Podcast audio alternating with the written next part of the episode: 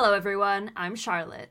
And I'm Dina. Welcome to the Grim Curriculum. Oh, this is it, the last episode in our Danny Rolling series. Yes, and I'm not gonna lie, this came really close to being a four parter. Honestly, with all the information that's out there, that doesn't surprise me one bit. Yeah, like the sheer amount of court footage that we've gone through for this series is unreal. And that doesn't even include the other sources that we mentioned before.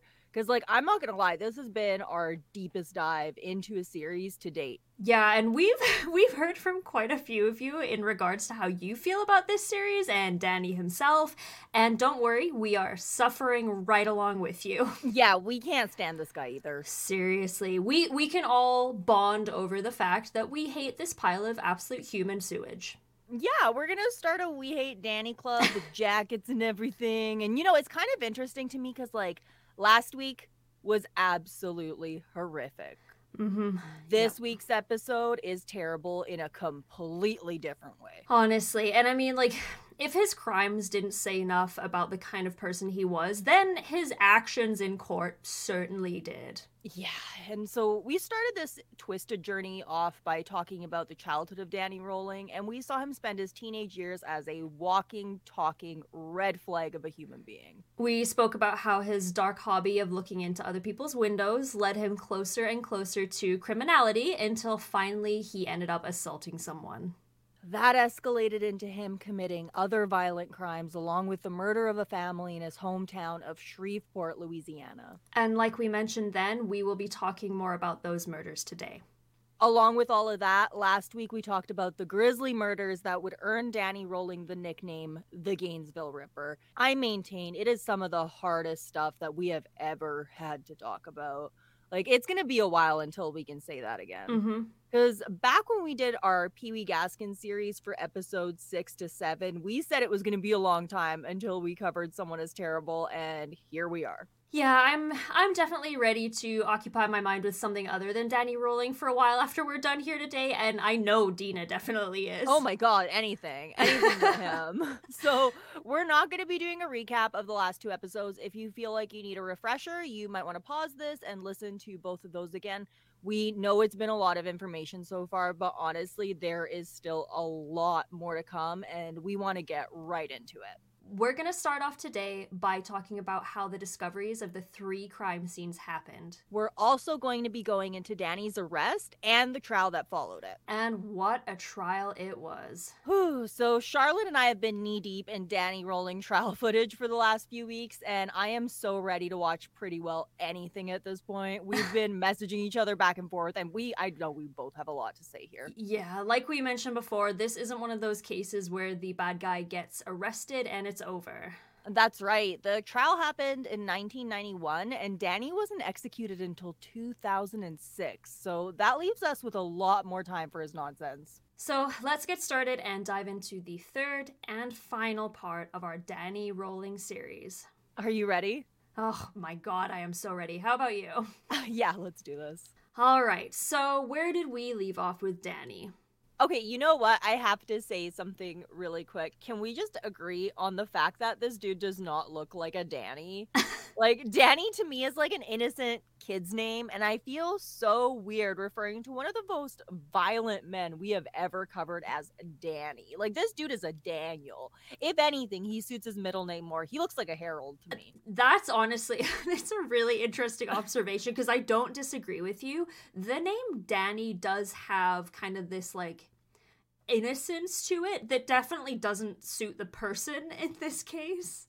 At this point, Danny has committed some of the most gruesome murders in Florida history, which, considering some of the other well known serial killers from that state, is really saying something. And we also want to remind you, real quick, that these were not the first murders that he committed. At this point, the triple homicide of the Grissom family was still considered an unsolved case. However, Shreveport police had noticed some of the similarities between the crimes and they began to suspect that they could be connected. They contacted the authorities in Gainesville to share the information that they had, which is honestly quite nice considering how many times in the past we've spoken about issues with lack of communication from state to state. Honestly, I th- like the police work in this case overall is pretty impressive, I have to say. Something to note here as well is that it wasn't the murders themselves that caused them to believe they could be connected, it was the mutilation and posing of the only female victim of the Grissom murders. Which to me is interesting because it shows that his level of brutality was so one of a kind, so to speak. It, it, was difficult to believe that two unrelated people were out there mutilating bodies like this. And when Shreveport police heard about Gainesville, they were automatically like, this has to be our guy. Like, I know last week we shared a lot of really difficult information regarding the murders and what he did to those bodies listen, we still held back a fair bit. I honestly think that even with all of the horrible stuff that we shared, we barely scratched the surface of how awful these crimes were. All the details, um, especially when the medical examiner goes over them, they're all there in the court videos if you want to see. But uh, we're just gonna omit them today, so we're not uh, re-traumatizing everybody. and honestly, it's it's one of those things where if you're if you have a morbid curiosity, I get that. I am that person oh, too. But like, absolutely, there are some things you can't unread. Yes. So we'll we'll leave that in your hands. yeah. well, it didn't take long before the friends and family of Sonja Larson and Christina Powell realized that the two normally very social young women weren't responding to any visitors. They hadn't set up their landline yet because they were still getting settled in for the school year. Because of this, people weren't able to reach them by phone. It was around 4 p.m. on the Sunday of that weekend when the police became involved in the case. Officer Ray Barber was nearing the end of his shift when he got a call to respond to a citizen who needed help. When he arrived at the Williamsburg Village apartments where Sonja and Christina lived, he met a maintenance man who had been called by some worried parents. Essentially, the reason he'd been called was because the parents of Christina Powell hadn't heard from their daughter. She was supposed to call them earlier that weekend to chat about their plans to visit her that Sunday. When she hadn't called, they drove to see her. And God, I can't even imagine how worried they must have been when they couldn't get a hold of her. It's horrible because, like, they said that, yeah, they were somewhat worried, but at this point, like, they had no reason to believe she was in danger they thought that maybe she had just gotten busy with like the fun and excitement of being a new college student and that she hadn't had the chance to get her phone set up yet. Upon their arrival, they found a bunch of notes on their door from friends who had tried to visit at various points during that weekend. This caused even more concern. Some of the notes were days old. Why hadn't they seen them? They called the maintenance man to get a key for the apartment so that they could conduct a wellness check and it was protocol for a police officer to be on the scene whenever this happened. I found it funny that a bunch of the sources said that he didn't want to and this is a direct quote take responsibility so he called the police and i thought that was so stupid. Like he called the cops because it was protocol that he had to follow. And honestly, thank goodness that he did, because otherwise he would have been walking the parents into the scene of their daughter's murder. And again, like we're basing this information we have off of court testimony. Like that's what Officer Barber testified to under oath. Yeah, I by no means think that the maintenance guy here is at fault. Like, I mean, obviously there was lots of notes and things, and their friends hadn't been able to contact them. But for all the maintenance guy knew, like they didn't want to see their parents. Like, you know yeah, so exactly he can't He's just not. be barging into young girls apartments because people show up and they're like yeah we're their parents he didn't know that absolutely backup was called around this time while he waited for them to arrive uh, they tried different keys to get into the apartment they were unable to find the right keys, so eventually, Officer Barber broke a window on the upstairs landing and was able to reach through and unlock the door. As soon as he walked in, he saw the body of Sonja Larson on the bed. He turned away and he told the parents, as well as the maintenance man, to not enter the apartment under any circumstance. And then he went to the apartment to ensure that whoever was responsible for the body being left there was gone. He didn't find the killer there, but he did find the body of Christina Powell, who was left lying nude on the living room floor.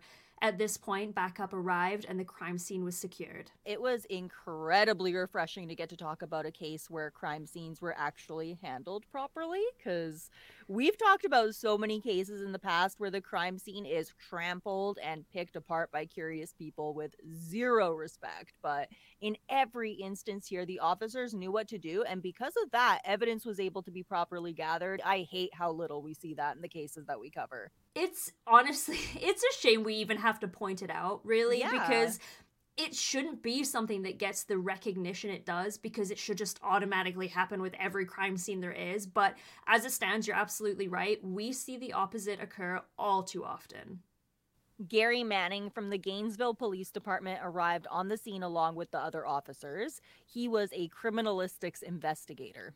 Officer James Ward was tasked with interviewing Sonja Larson's boyfriend, who had spoken to both women just a few hours prior to when their murders happened. He stated that everything had seemed fine and that he couldn't possibly understand who would do something like this. Neither of the young women had any enemies. This brings us to the discovery of the body of Christa Hoyt. Christa worked for the Alachua Sheriff's Department as a clerk, and she was studying chemistry at the time and had dreams of becoming a crime lab technician. She was known by many people who worked in various positions for the sheriff department, and she was pretty well liked. Her absence at work was noticed very quickly. She took her job seriously and was not one to ever be late, let alone miss a shift. Deputy Keith O'Hara was called by dispatch to check on her and made his way to her apartment on the 27th. When he arrived on the scene, it was dark. He knocked on her door, but there was no response. He then went to look for the building manager, a man who we mentioned last week named Albert Hoover. Albert, who lived just a few doors down, had already heard the knocking at her door. The two walked back around, and Albert noticed that the gate was unlatched again. If you remember last week, we talked about him and Christa chatting about the gate being left open and him advising her to keep it closed. And this may not seem like much, but it was enough to cause concern for Albert. He mentioned in court that this gate was hardly ever unlatched, and the fact that it happened twice so close together worried him. Once they made their way to the apartment, Deputy O'Hara saw that there was a large window along the door. The blinds were shut, other than a small section along the bottom which had been disturbed, and he was able to look through it. He got down on his hands and knees and looked through. He got up right away and told Albert Hoover to go back into his apartment, lock the door, and wait there. He had seen a nude body propped up on the bed. He called for backup. And I want to point out something from the court tapes really quickly. We spoke about how Danny went out of his way to make sure that the crime scenes would essentially scar whoever found them for life. Like he made sure of that, mm-hmm. especially with this one. He left her goddamn head on a bookshelf. Yeah, he sure like, did. he like, sure did. But even Albert, who looks like a very nice, like older man, gets quite emotional while he's talking about this. Because how could you not? Danny went out of his way to make sure he victimized each and every single person that would be involved with these crimes. And don't forget, he not only did that to her body, which is fucking awful in itself, he literally arranged like mirrors and stuff around the apartment so that no matter how you entered, you would immediately see this fucking rancid scene. So, thing, like, imagine the fact that like that takes time. That takes oh yeah, and like thought. So like that was it was deliberate, and like to me that just he's disgusting. Yeah, and then not to mention the fact that he left his wallet and came back hours later like and, and did more and did more and, shit and, yeah exactly oh man and if this is not complete premeditation. Like, there's no way you could argue that this was random at all. No. Ray Barber, who discovered Sonja and Christina, was involved with this crime scene as well, uh, alongside with uh, Lieutenant Nobles and Sergeant Baxter. They arrived with a team to begin investigating the brutal scene. And this must have been so difficult for them because not only is this a scene that would upset even the most seasoned investigator, but a lot of these men knew her. Yeah. They worked with her. Like, I have to keep bringing the court tapes up here because, like, it just shows the effect this had on everyone involved. When Lieutenant Noble showed up, he called for an ambulance right away. He kept pushing for an ambulance because he had a hard time accepting Man. that she was dead. When I saw that, I I teared up. I was like, I oh, know, because you picture it like I would imagine like these guys who are working with her she's she was only 18 years old. She was still so young and they probably see themselves as like either like father figures or like older brothers or Absolutely. straight up just like her friends. Oh man and they they thought that she had been sleeping. They just thought that she slept in. Like that's all it was. Mm-hmm. They no one expected this. No. Like all of this was be- before he saw the body, of course, cuz he says in court how he had a hard time coming to terms with it and understanding the actual gravity of the situation. And keep in mind, this isn't a team of rookie cops. Like these are investigators with decades upon decades of experience between them. Yeah. Uh, they were able to get into the apartment, and finally, the severity of what Danny Rolling had done sunk in. Of course, at this time, they had no clue that it was him. All they knew was that there was a very sick individual out there, and he was looking to cause as much harm as possible. This was probably the murder where we left the most information out. That, again, was by choice even what we mentioned is horrific, but it's clear he spent a lot of time mutilating her body, and what he did to her is almost unimaginable. At this point, it was pretty clear that these two scenes were very possibly connected. There were a lot of similarities missing underwear, use and removal of tape, and of course, a large bladed knife. A task force was formed at this time, and people were both horrified and eager to see who the person responsible was and to bring him to justice. And they wanted this done before he struck again. People were horrified that they could be next, especially students, and the fact that Christa did not attend the same school as the other victims caused a lot of concern. This led people to believe that the killer was choosing people randomly instead of selecting women that he knew, which unfortunately was right. Another thing that really worried the public was the fact that a lot of these women looked quite alike. We mentioned it in part one, but all these women looked pretty similar to his first wife. I'm gonna bring this back to everything we saw happening in Idaho recently. Mm-hmm. I can't even imagine being 18. You're out on your own for probably the first time ever, and then something like this happens near you. Like, of course, you're gonna be horrified. Imagine how the parents of these students felt. Like because of this, a lot of people considered not coming back to school at all. And we saw this happen in Idaho recently. Yeah, almost identically. It creates this panic. Kids were trying to call their parents and vice versa, and then they weren't able to get through because all the uh, phone lines were so tied up. Because remember, this is the 90s.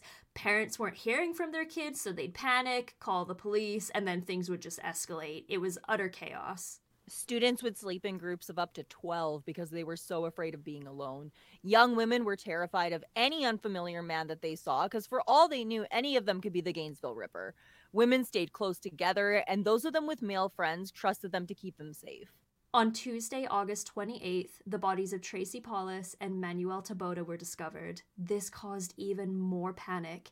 Not only were there more victims, but this time one of them was a man, so basically now everyone thought that they could be in danger. A friend of Manuel's had attempted to call him, but he hadn't been able to get in touch. They reached out to another friend who lived nearby and asked him to check on the two. Tommy Carroll arrived at the apartment and spoke with the building manager, who agreed to let him in. The manager unlocked the door using a master key he had, and right away he saw what had happened.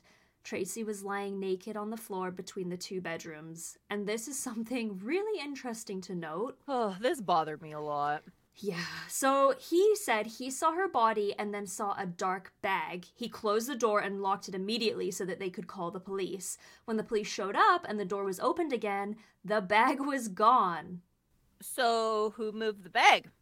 There were theories that Danny was maybe still in the apartment and that he snuck out without anyone seeing him, but this is something about the case that really doesn't give us a clear answer. Yeah, I don't like that at all because if Mm-mm. Danny was still in that apartment, they could have just been another victim of Danny's because if he'd have continued into the apartment, like I I don't know if Danny would have actually been ballsy enough to go toe to toe with another man entering the scene unexpectedly. So either way, the outcome there could have been very different. There was evidence that the killer had stopped what he was doing before he wanted to. Tracy was found with a towel under her hips and her hair was still wet. Someone had attempted to clean her body but was possibly unable to finish. So neither of these bodies were mutilated, which also led the investigators to believe that the killer had again been interrupted. At this point, the case is getting attention all over the country, and people were being reminded of another terrible human being who had just been put to death the year prior Ted Bundy. He keeps coming up, doesn't he? I know. We just can't avoid him. We cannot avoid him. Ugh. Thousands of tips came in. Some of them were useful, some of them were not, but each one was looked into. The investigators didn't want to miss anything. They noticed soon that one name kept coming up However, it wasn't Danny Rolling, and this is honestly just wild. Danny Rolling could have almost gotten away with this. Comparisons were being made in regards to these murders and the unsolved Grissom murders. Investigator Don Maines was sent to Shreveport to find out more and see if the crimes were in fact connected. He found out that not only were the bodies mutilated, there were a lot of similarities between the four crimes. Exactly. Along with the posing of the victims, there was also evidence that the killer had gone through great lengths to clean the privates of the women he assaulted in an attempt to get rid of any DNA that would be left behind. Not only that, there was similar residue found on many of the bodies. They talk about this a lot in court, but it was essentially proof that the killer had used the same type of tape uh, they also found that the blood type of the killer found at the scene matched blood found at one of the Gainesville scenes. Despite all of this, things kind of derailed for a moment. About a week after the Gainesville murders, the press made a shocking announcement. The Gainesville Ripper had been caught. The problem? They hadn't caught Danny Rolling. Instead, they arrested an 18 year old man named Edward Humphrey. And this entire thing must have been such a nightmare. Clearly, we now know that Edward was not the man they were looking for. However, that doesn't mean that the police didn't think that he made a very convincing suspect. And we just want to very quickly share with you uh, the team that was put together to collect evidence from potential suspects calls themselves, or rather called themselves, the Tubes and Pubes Squad.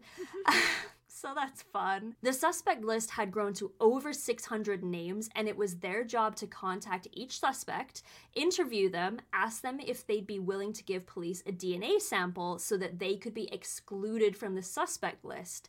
Edward was high up on that list. Edward had a history of mental health related outbursts, and unfortunately, some of them had been violent. It also appeared that he may have been spotted in the area around the time of one of the murders. He was kind of known in the area as being somewhat of a strange man, and people who had seen him during his lower points believed that he could have been capable of the murders. Unfortunately for Edward, so did the police. During that summer, people had filed various complaints about him in the same building that Tracy and Manuel had lived. It was reported that he had fought with his roommates and they kicked him out. His roommates also said that he would often sleepwalk and end up in their rooms and made various complaints about him being creepy. Apparently, when they tried to kick him out, he refused to leave and they had to call management to remove him from the premises. He got angry at them and he threw a chair when they showed up. This hadn't been the first time that people had complained about him. Prior to this, he lived in an apartment complex nearby. He was kicked out of there when people complained about him walking into their apartments and refusing to leave. Can we just make this yet another reminder to lock your damn doors? When they finally got him to leave, they were shocked to find him still peering through their windows watching them. In early August, he was violent towards his grandmother, who moved in with him for a little bit while they were looking for an apartment. And at one point, he showed up at a frat house and he pulled a small knife on someone when they wouldn't let him in. He was known to go into local coffee shops and talk loudly and openly about murdering women. He once told a local bank employee that he had knives at home that could flay the skin off of her body. So, some pretty big red flags there for sure. Okay, so this is a guy who we know had some mental health issues that clearly weren't being dealt with properly. He was also violent and he had a pretty concerning history. He clearly wasn't the best guy in the world, but at the end of the day, the police didn't really have much to go off of. They actually had him locked away with very little evidence while they attempted to build a case around him. And obviously, that is incredibly wrong. Like, they had essentially nothing to hold him on other than people's negative views on him and some pretty concerning past behavior, but they still managed to lock him away in a sense, you kind of feel sorry for him because clearly he's already going through some pretty serious stuff. Yeah. Um, but this entire thing must have been a pretty horrifying ordeal for both him and his family, especially because, uh, yeah, he had a pretty uh, horrible track record when it came to threatening people around him. Yeah, and I mean, it actually took four days before a judge was even willing to grant them any kind of search warrant related to him or his property. Like, they really had to push for it. Well, they were under a lot of pressure to find the killer, but unfortunately, when we see this happen, it also means that they're spending time and money looking at the wrong person. Not to mention that this gets terribly unethical for a, a few different reasons. It didn't help that once they caught him, the killings coincidentally stopped. They assumed that this meant they had caught the killer. Unfortunately, it just meant that Danny was undergoing what is referred to as a cooling off period, similar to how he took time after the Grissom murders. Exactly. We see this a lot where a serial killer will commit their crimes and then they get whatever it is they wanted out of it. And this keeps them satisfied for a bit of time, but it often ends up with them either killing again or getting caught. Sometimes these cooling off periods can be weeks, months, or in the case of BTK, decades. This is probably kind of off topic and involves us completely guessing, but Charlotte, do you think that if they hadn't caught him that he would have killed again? Oh, absolutely. Yeah, for sure. Like no doubt about it. I think when the behavior of the killer is escalated over time like it did for Danny, like first with the peeping and hurting animals, then murdering human beings and brutalizing them, I don't think you can just stop after that. I think if anything, it's going to continue to escalate until the person is caught or killed. Yeah, I completely agree with you. Like for me, just based off of his attitude towards the murders, we find out about all of that in court and even afterwards. Like this man had zero empathy, like zero. If it didn't directly involve hurting him, he didn't care. And along with that, he had no impulse control, and that makes for a really dangerous combination. Absolutely, because I mean, every time he's rejected or has a bad day, he immediately takes it out on those around him. And through nearly all faults of his own, Danny has a lot of bad days. We will remind all of you that oftentimes just losing a job would set him off enough to violently assault someone or even murder them. Like, to me, that says this is someone who clearly shouldn't be allowed in society. Agreed the only reason Edward was cleared in the end was because they actually caught Danny and he confessed. Thank goodness. Because, like, if they hadn't caught Danny, I wonder if this would have become one of those cases where a desperation to see the bad guy caught results in the wrong person being convicted. Because, mm-hmm. like, unfortunately, that happens. Oh, all the time. And, yeah. Like, and I mean, Edward Humphrey, he was clearly no Boy Scout, but he wasn't a serial killer either. Like we mentioned earlier, Don Mains had gone to Shreveport to investigate the connection between the Grissom murders and the Gainesville murders. Around this time, a woman named Cindy Jurachik called in a tip about a man she had met at church. She heard about the Gainesville crimes and told them about how her husband stopped hanging out with a man that he knew because he quote unquote stuck knives in people. That man, Danny Rolling. Apparently, she suspected him for a little while, to the point where it began to completely haunt her. She was losing sleep over it, but still she had her doubts and had a hard time believing that a man she had met at church could be capable of something so terrible. And to me, it's hard to blame her because we've talked about it again and again. This man is a chameleon. If he only wanted you to see the church going Southern gentleman side of him, he would make sure that you did. Like, very few people saw the real him. Police looked into this and found that Danny Rolling had a history of criminal offenses, including armed robbery. They also found out that a bank robbery had occurred on the day of Christa Hoyt's murder. That's right. And not to mention, a few days prior, two men had been chased by a police officer. One of them, a fellow by the name of Tony Danzi, was apprehended and told the police that the man he was with was named Mike.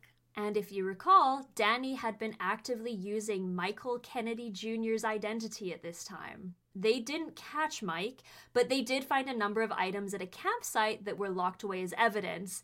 Amongst them was a bag of cash that had been stained with pink dye this is actually kind of funny to me because like danny apparently robbed this bank and he made them promise that the cash didn't have a dye pack in it that was gonna explode and they were like yeah definitely it oh, doesn't oh for sure eh, danny yeah, we promise of course of course and idiot. so he leaves with the money and the dye exploded all over him. It is so easy to forget how horrifying this man is when you see the amount of like Looney Tunes goof em ups that he has. I mean, if nothing else, it goes to prove that the old like high IQ serial killer you see in the movies and TV shows is more often than not a false stereotype.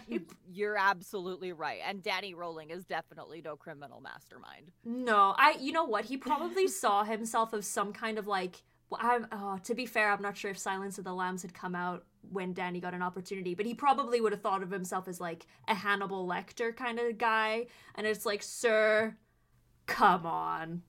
Hold on. It came out in 1991. I wonder if he would have been able to see it. February. Oh, maybe it's possible. When was he? He may have seen it. Yeah, he may have seen it. I could see him being like, "Yep, that's me, Mister Intellectual," because like the man's thought he was a poet. Mm-hmm. He was not. No. So they also found at the campsite a few other items that initially they didn't think too much of. These items would later link Danny Rolling to the murders. And yes, among them was the cassette tape, and we will get into that later. After his close encounter with police, Danny went on the run. He robbed a student and stole his car, then made his way to Ocala, where he robbed a grocery store at gunpoint.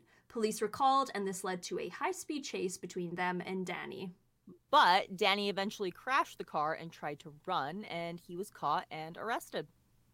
Investigators decided to look into the tip from Cindy Jurachik further and found that Danny Rolling was being held in a facility that was a mere 40 miles from Gainesville. Investigator Steve Platt visited Danny in jail to obtain DNA samples from him. You guys are gonna love this part. yeah, this story, man, this grossed me the hell out in a whole other way. This uh... man is seriously a human bag of trash, and this is just another example of that. Like Charlotte, you saw this in the documentary and you messaged me about it. I sure did. I sure did. So, oh my god.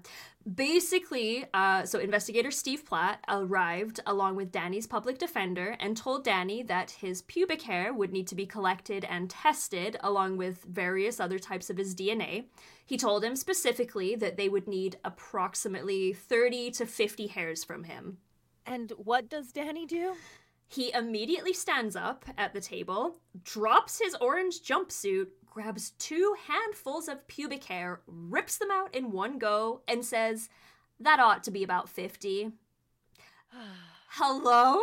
What? Sir. And I would like to point out that Danny's public defender was also a lady. It, she yep. was a female public defender. And in the documentary, uh, Steve Platt, the investigator, is like, in that moment, he literally watched him turn from like meek and mild and feel sorry for me because I'm poor little Danny to someone who is dominating the situation and yep. very aggressive. He's like, I saw it in a in in the snap of your fingers, kind of thing. So again, it leads to the point that Danny is this social chameleon. Imagine being his public defender and seeing that and then having to defend him. I I don't know how public defenders do it. I really don't.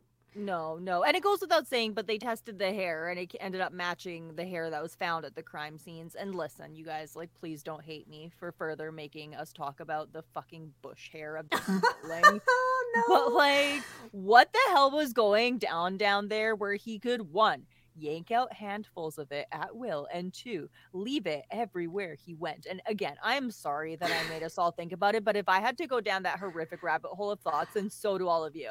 Um, it when I learned of this, it had also crossed my mind something along those lines, but it really doesn't bear giving any further thought to. So let's just uh, move on, shall we? I've already thought about it more than I'd like to admit. So yeah, let's go.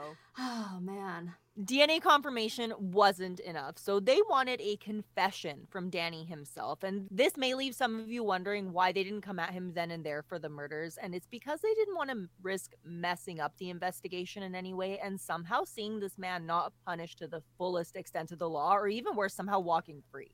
In prison, it became very apparent that Danny Rolling had a big mouth. Numerous inmates reported him bragging about the crimes and overall just trying to make himself look like a tough guy. It seemed that he wasn't exactly unhappy about the attention that he was getting. And it seemed pretty obvious that he had absolutely no regrets when it came to what he had done. Okay, so let's get into this confession. This entire thing is available to watch online along with the rest of the court footage. The audio quality for this is kind of rough and hard to hear, but basically, Danny had met another inmate named Bobby Lewis. Bobby was a man with a reputation himself. He was known for escaping from death row, and it isn't really a surprise that Danny would, you know, look to make friends with someone who had prison clout, so to speak. This entire confession is ridiculous to watch. Oh, so, it's so like, like over the top and like it's pointless. So stupid. So okay, like da- they wanted Danny to talk, so they kind of let him like make up the rules here, which got the job done. It did, but it just goes to show how big of a diva he really is. So he refused to talk directly. But he asked that investigators ask Bobby Lewis, who would ask Danny, who would answer, and then Bobby would answer on his behalf. And they're in the same room, like they're, they're sitting all, yeah, across the table from each other. They're sitting at the tape, the same table. Yeah. And when they when they begin, they are basically like explaining how this is gonna go over, and you can hear in their voices that they are fed up at this point, and they're doing this just because they have to. In an attempt to explain why he did what he did, Danny had this to say. I let my guard down. I let the evil in, and the evil just took over. And it was like when the sun would go down, I couldn't resist it. It just pulled me like a tidal wave.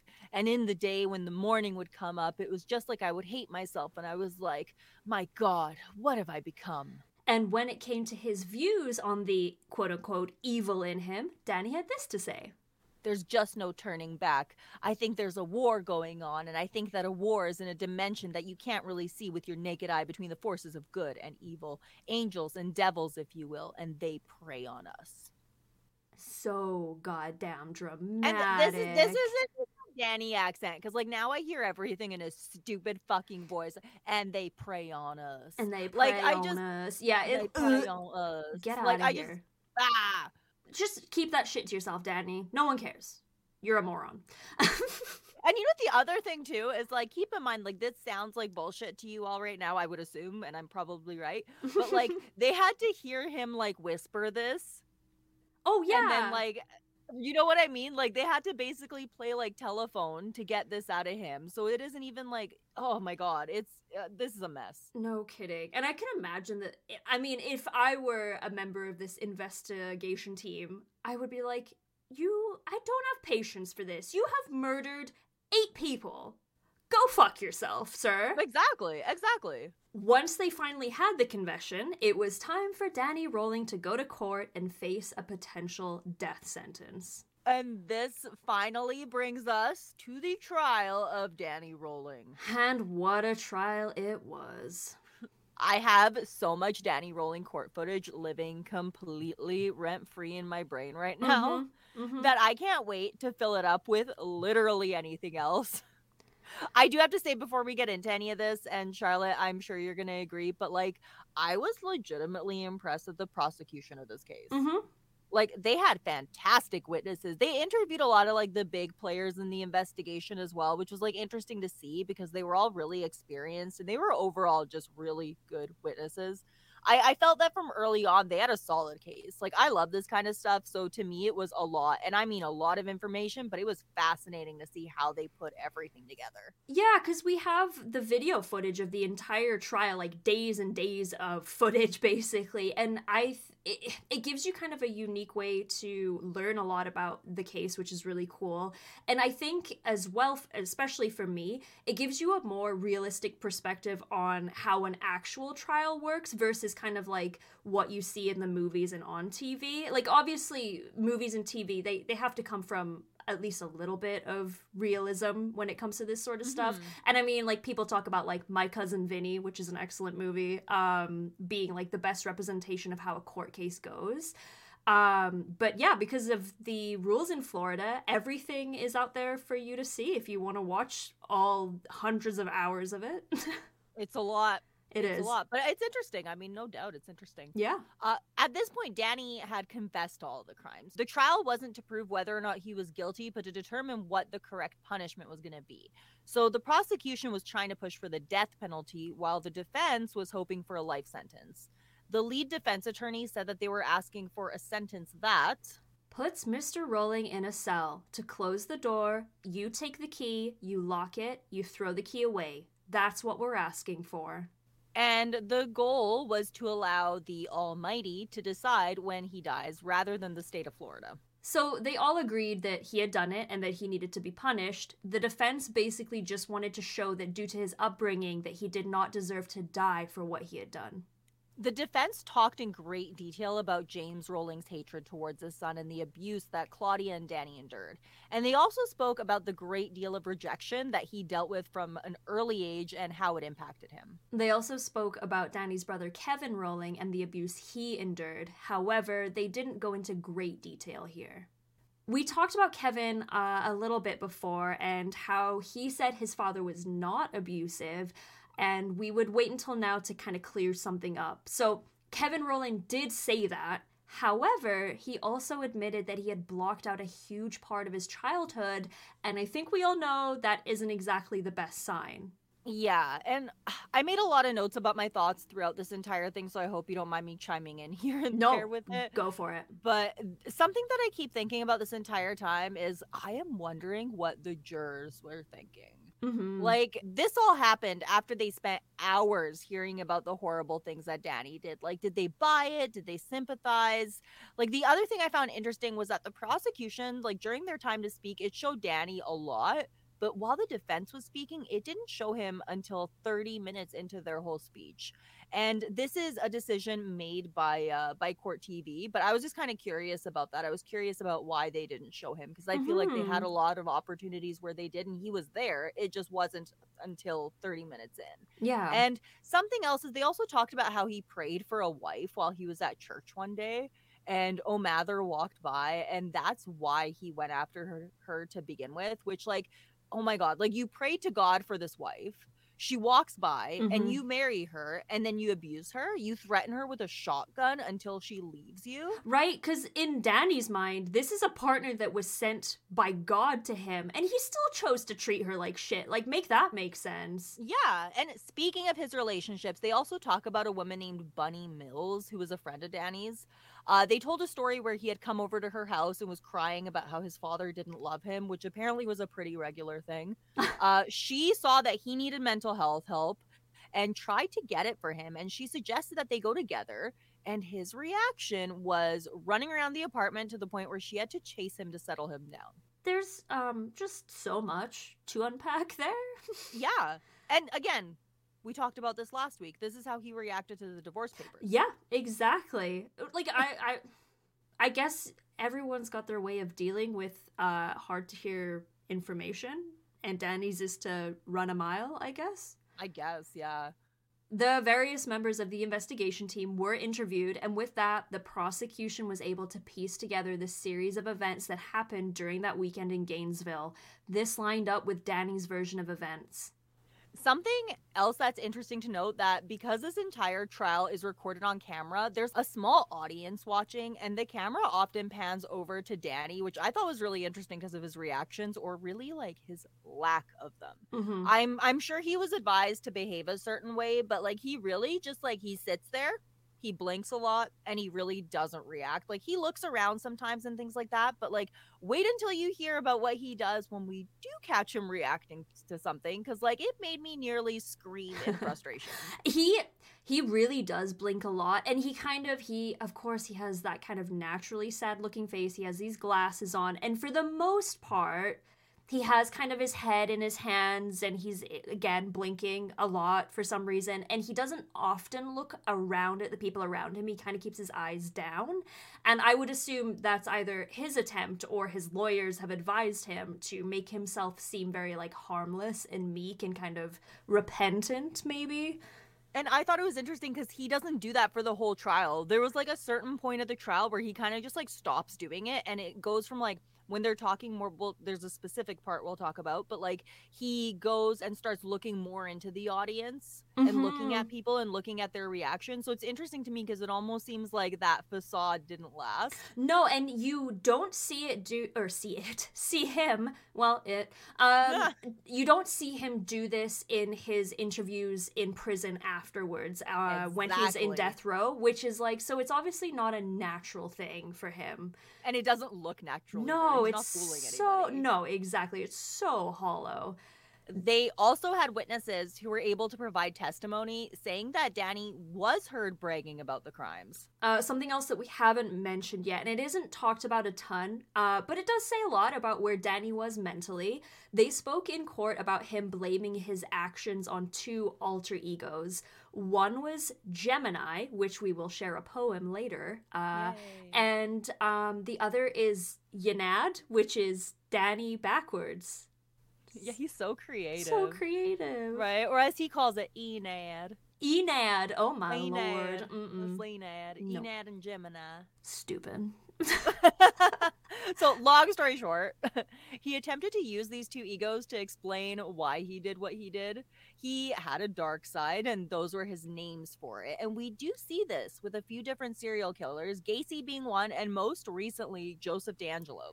They also talk about the various items left at the campsite, which were all proved to belong to Danny. I just want to quickly chime in. We're currently trying to mush together at least like how many hours would you say?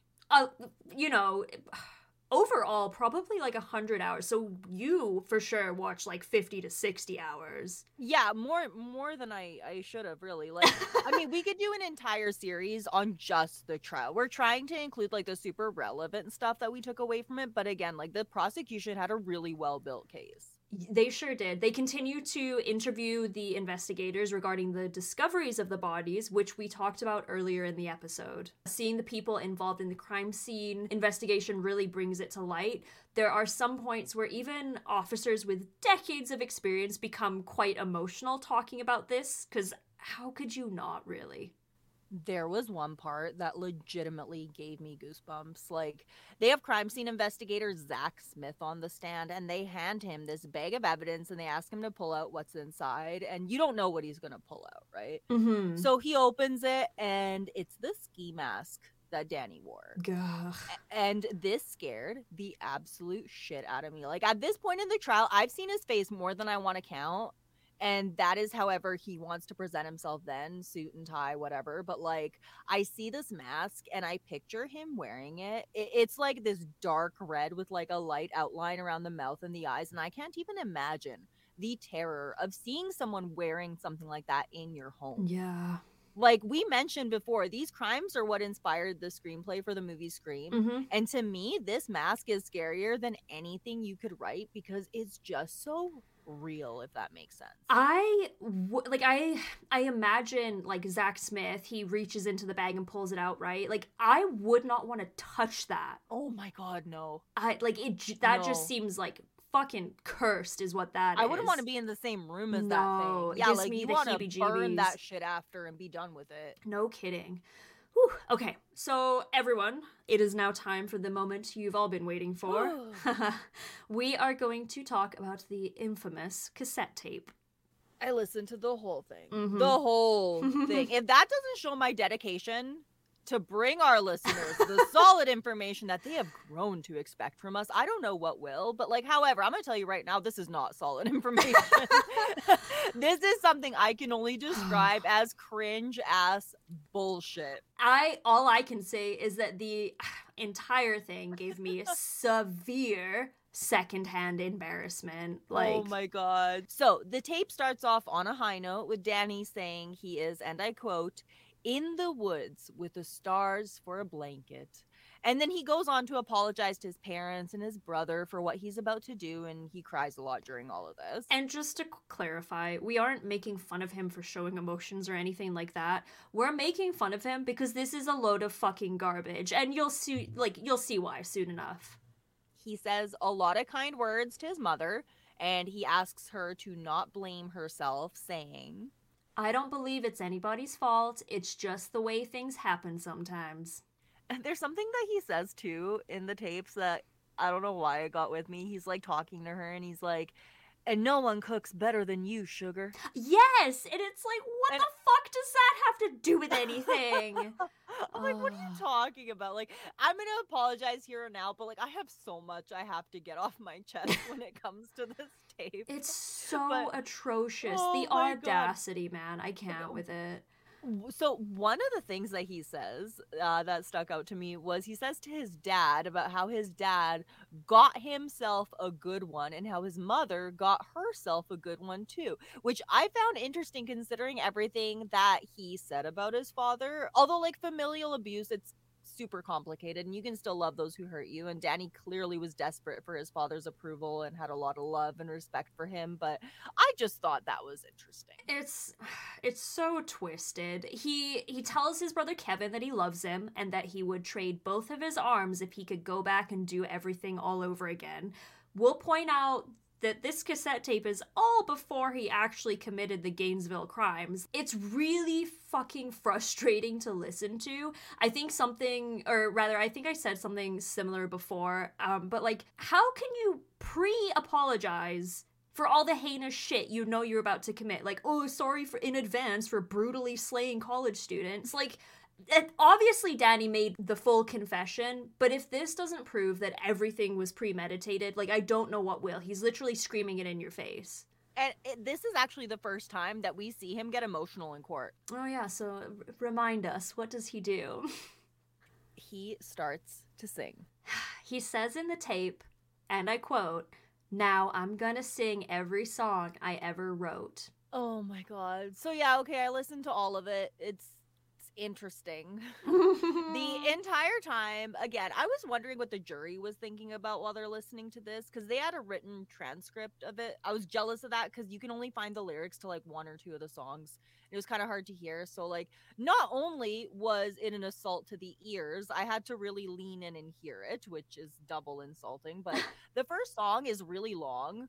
Uh, it reminds me of House of the Rising Sun so my notes say this is literally the longest song I've ever heard in my life. He hits some sick high notes at the end though. I think there was a time when I was listening and I was like, okay, I'm just gonna try to like skip ahead to get to like the talking points rather than the singing points. And I kept skipping ahead and like I had to keep going back because I thought I had missed it because the songs just kept going on and on. Like there's 11 songs Motherfucker put all a whole album on this shit. Like, no, unnecessary. Stop it. No one cares, Danny. And he also, it doesn't help, he spends a really long time between the songs tuning his guitar. Yes and he honestly he sounds pretty proud of himself like so in trial it shows Sondra London who we're going to talk about her soon she's in the audience nodding along with the music and it also shows people in the audience reacting to it which it, that was kind of fun for me to watch because you get to see them getting more and more irritated as he just keeps singing more songs. It's kind of relieving because you're like okay cool it's not just me that is absolutely having the worst time ever listening to this Exactly. Yeah. Like there's a guy, he's shaking his head in disbelief. There's people that are like laughing to themselves. And my personal favorite, there are two older women who are sitting next to each other. And one of them like nudges the other one and does the whole like finger to tongue like bleh motion at her. and then they start laughing. and I really like that. That was basically how. Yeah, amen to that. Honestly, right? I was like, okay, yeah, I agree.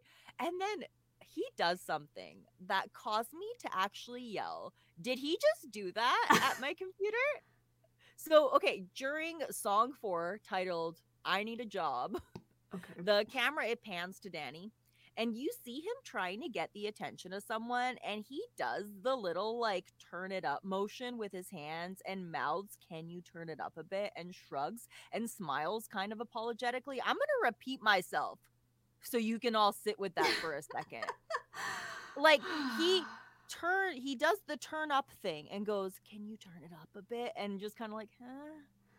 I just No, sir. You sit there and you be quiet.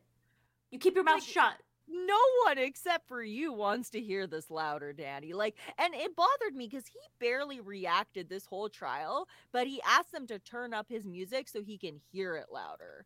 And uh, and like just like I and I listen to my own voice every week when I'm editing the podcast, and it's like I've gotten used to it over time, but I don't particularly like the sound of my own voice. It's something yeah. that takes getting used to. And so for this motherfucker to be like, "Oh, th- this is a good bit. Turn it up."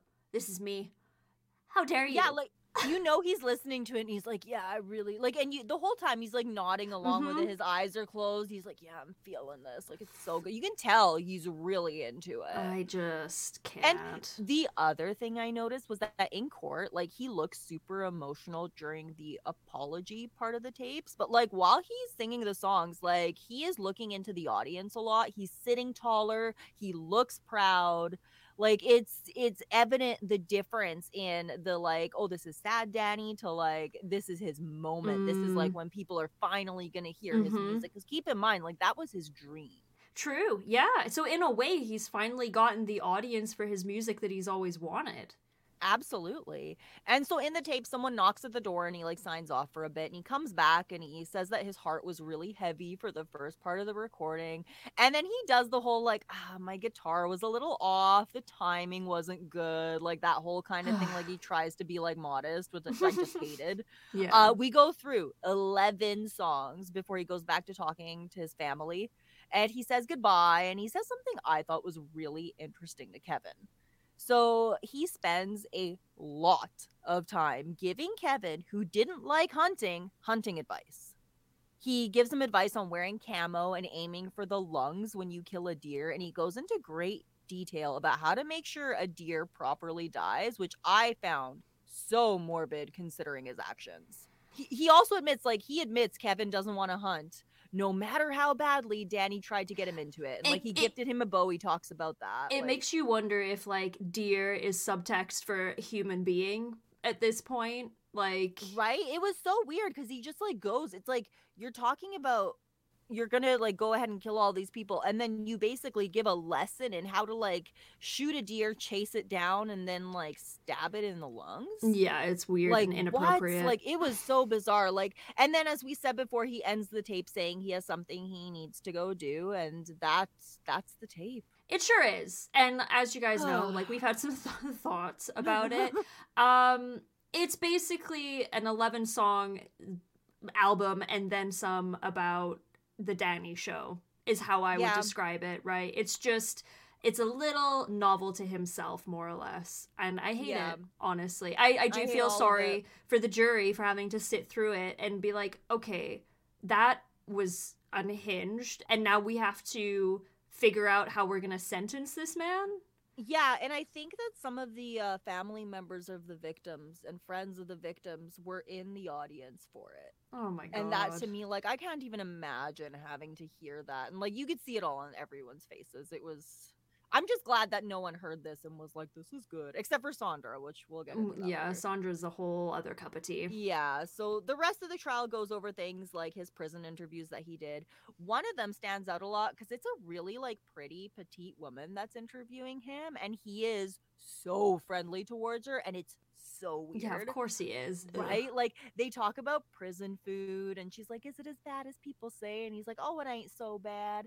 And then she starts asking him if he gets like Cajun food there, and he says no. It was just really, really weird. he refuses to talk about the murders and then when she pushes for it towards the end he smiles very nicely at her and then hands her back the mic and says god bless you honey y'all have a good day Who is he? i don't know Like, oh my god. So in another taped interview, we see the whole like Danny Bobby Lewis debacle where Danny refuses to speak for himself. And he does, however, complain about how his cell was gone through and how COs didn't like him and how they ruined a Valentine's Day card that he was working on. And he seems more upset to me about the card than he did about the murders. I'm not gonna lie. Uh, you're probably like right on the nose with that of course he is they had another inmate, a man named Russell Binstead, who also helped Danny with his confession. He spoke about how Danny cried a lot during his first night in prison and how he was upset that people were bothering him. He said that God had forgiven him and they should too. To which Russell responded, God may have forgiven you, but the people of Florida and Gainesville haven't. He said all of that to him, but also shared some intimate details about the victims and his personal preferences regarding them that we won't share out of respect for the victims. It goes without saying, Danny Rolling really wasn't showing any remorse, and people knew it. It certainly seemed like the jury did too. They also shared a poem that Danny wrote about his alter ego, which Charlotte is going to read for you right now. Okay, so it's poem titled Gemini. The moan, the groan, the silver moon shone. Whisper the pride, dead leaves fly. Through the haze, it smells your fears. Then it appears, your nightmare come to life. A maniac with a knife. The moan, the groan, the silver moon shone. Dead leaves fly, tonight in the arms of Gemini.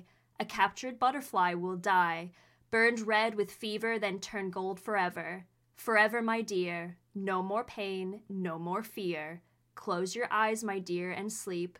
The moan, the groan, the silver moon shone. Into the night comes Gemini, and tonight you die. By Danny Rolling. Boo. Boo indeed. It's bad enough that he's a murdering piece of shit, but the fact that he is so pretentious about it makes it all so much worse. He's like the worst hipster that you could possibly imagine. He tries to be all poetic and well spoken, probably thinks of himself as an intellectual romantic when we all know he's one of the foulest creatures to walk the earth. Oh my god, you could not be more right. O'Mather also testified, like we mentioned before, and she spoke about how James Rolling helped them out, but also admitted that she, like Kevin, may have blocked certain things out. For a sec, we need something a little more positive here. So Yeah. we're just gonna share what happened later to O'Mather. She remarried shortly after all of this and went on to live a very happy life. This woman deserves good things after all that she went through. One of the prosecutors said, She literally does not have bad feelings towards Danny Rolling. She's gone on to have a happy marriage and a happy house. her new husband ended up raising her daughter that she had had with Danny, and she considers the other man to be her father. The two ended up living a good life without Danny, and at least we have that to look at as somewhat of a happy ending here. Absolutely. Like at least there's I honestly I'm glad because they deserved good things. Oh, Mather is honestly lucky that she wasn't one of his first victims, I think, at this point. I think that it like the fact that she left as quick as she did saved her life. I stand by that. Absolutely. Because like when you look at her and then you look at the victims, the victims look like younger versions of her. Th- yeah, there's definitely some similarities. Most of the victims. anyway, Yeah, obviously. Mr. Tabota, but- yes, obviously. Yeah. I have to just say, I don't believe in the death penalty. We've talked about this before. I don't think we need to go into great detail, but I don't. Um, however, if it does exist in certain places, I think it exists for people like Danny, who without a doubt have no remorse for their actions and shouldn't be allowed to live in society. Like, there was no saving this man. They had recorded tapes from various family members played for the jury, begging to spare his life. The majority of them said that only God could punish him, but his brother Kevin Rolling did say that he could beg for mercy, but that it probably wouldn't make a difference. Before he was sentenced, Danny was allowed to make a statement. He starts off saying he has a lot to say, About the world, about my beliefs, and the destiny of man, but that anything he has to say is. overshadowed by the suffering I have caused. He then dramatically raises his hand to his heart and says, I regret with all my heart what my hand has done. I have taken what I cannot return. If only I could bend back the hands on that ageless clock and change the past. Ah, but alas, I am not the keeper of time, only a small part of history and the legacy of mankind's fall from grace. I'm sorry, Your Honor. When I saw him say this in the court video, I literally jumped up from my, ter- or my chair at my desk because I was so fucking mad. He stands there behind the podium almost like he's preaching to the audience. Like, I realize that part of the process of the trial is that he's allowed to make a statement, but I don't think he should be. He should have to sit in silence for the rest of his miserable existence because nothing he has to say at this point is of any value to anybody, and I will stand by that. and again, it goes without saying, Danny Rolling was sentenced to death for the murders despite the efforts of the defense. While on death row, Danny Rolling worked together with the, uh, and I say this with the highest amount of sarcasm, lovely woman named Sondra London to write a book named The Making of a Serial Killer. He also drew several drawings, which were sold as murderabilia. Let's talk about Sondra London, shall we? We So- gotta. Yeah.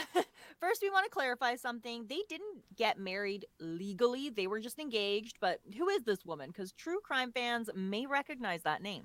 She is known as a very controversial true crime writer uh, for the fact that she has dated not one, but two serial killers while they were in prison for their crimes. Uh, she actually left her current serial killer boyfriend at the time for Danny. We could honestly do a whole episode on just her and her history with notorious men. hmm Her and Danny's book regarding the crimes were considered a huge insult by the victims' families, which is fair. We wanted to share some quotes from an article about Sondra that was released by The Sun back in January of 2022. And please get ready for this. In her 1993 book, Knocking on Joe, London went into further detail of her physiological reactions to Rolling, remembering him as a gorgeous hunk and a dangerous pussycat. I approached my meeting with Danny thinking I was prepared for anything, but there was one thing I was not prepared for. I had no idea what a fine looking man he is today. An excerpt of the book reads. Instead of the broken and dejected loser I'd seen on TV, standing before my hungry eyes was one gorgeous hunk of a man. She goes on. She goes on. I'm sorry, folks, but it's the truth. My maximum man stands an imposing six-two with muscles out to here. His color is bright, his youthful skin is glowing, his hazel eyes are clear, and so is his head. There's a shoe for every foot. Her foot needs therapy. Oh my god! Like you're you're saying this, and I'm seeing Danny. Is like, are you talking about him? Are you sure you're talking Are you about sure- Danny, are- Sondra? My girl, are you blind? Like I, I'm gonna say I have horrific eyesight and I rely on my glasses and I can't see in front of my face without them. But like, are, are you are you seeing him? Hello? ma'am? And about about Sondra, Oh yeah. Danny wrote. Oh my god. Okay. Sondra runs as deep as the Amazon River and just as wild. Oh my god. Fuck. She is an extremely exciting woman. My feelings for her are are my feelings. Just the mention of her name sends my heart racing to her. She is without a doubt my soulmate, and I thank God above for sending her my way. Are th- what drugs are these people on? Can you imagine? I And like, I'm sure these feelings are legitimate. I'm not gonna deny that. Like, I'm sure they were super into each other. But like, really, Oh, folks? I Really? This is this is where we're going for our mates? Well, like, I guess. I mean, Like- she she was eventually banned from visiting him. Um, well, but she was still able to gather the rights to his writing and his art, many of which were sold on. interesting. Yeah, she was also a constant presence during his trials and was always there to show support for him.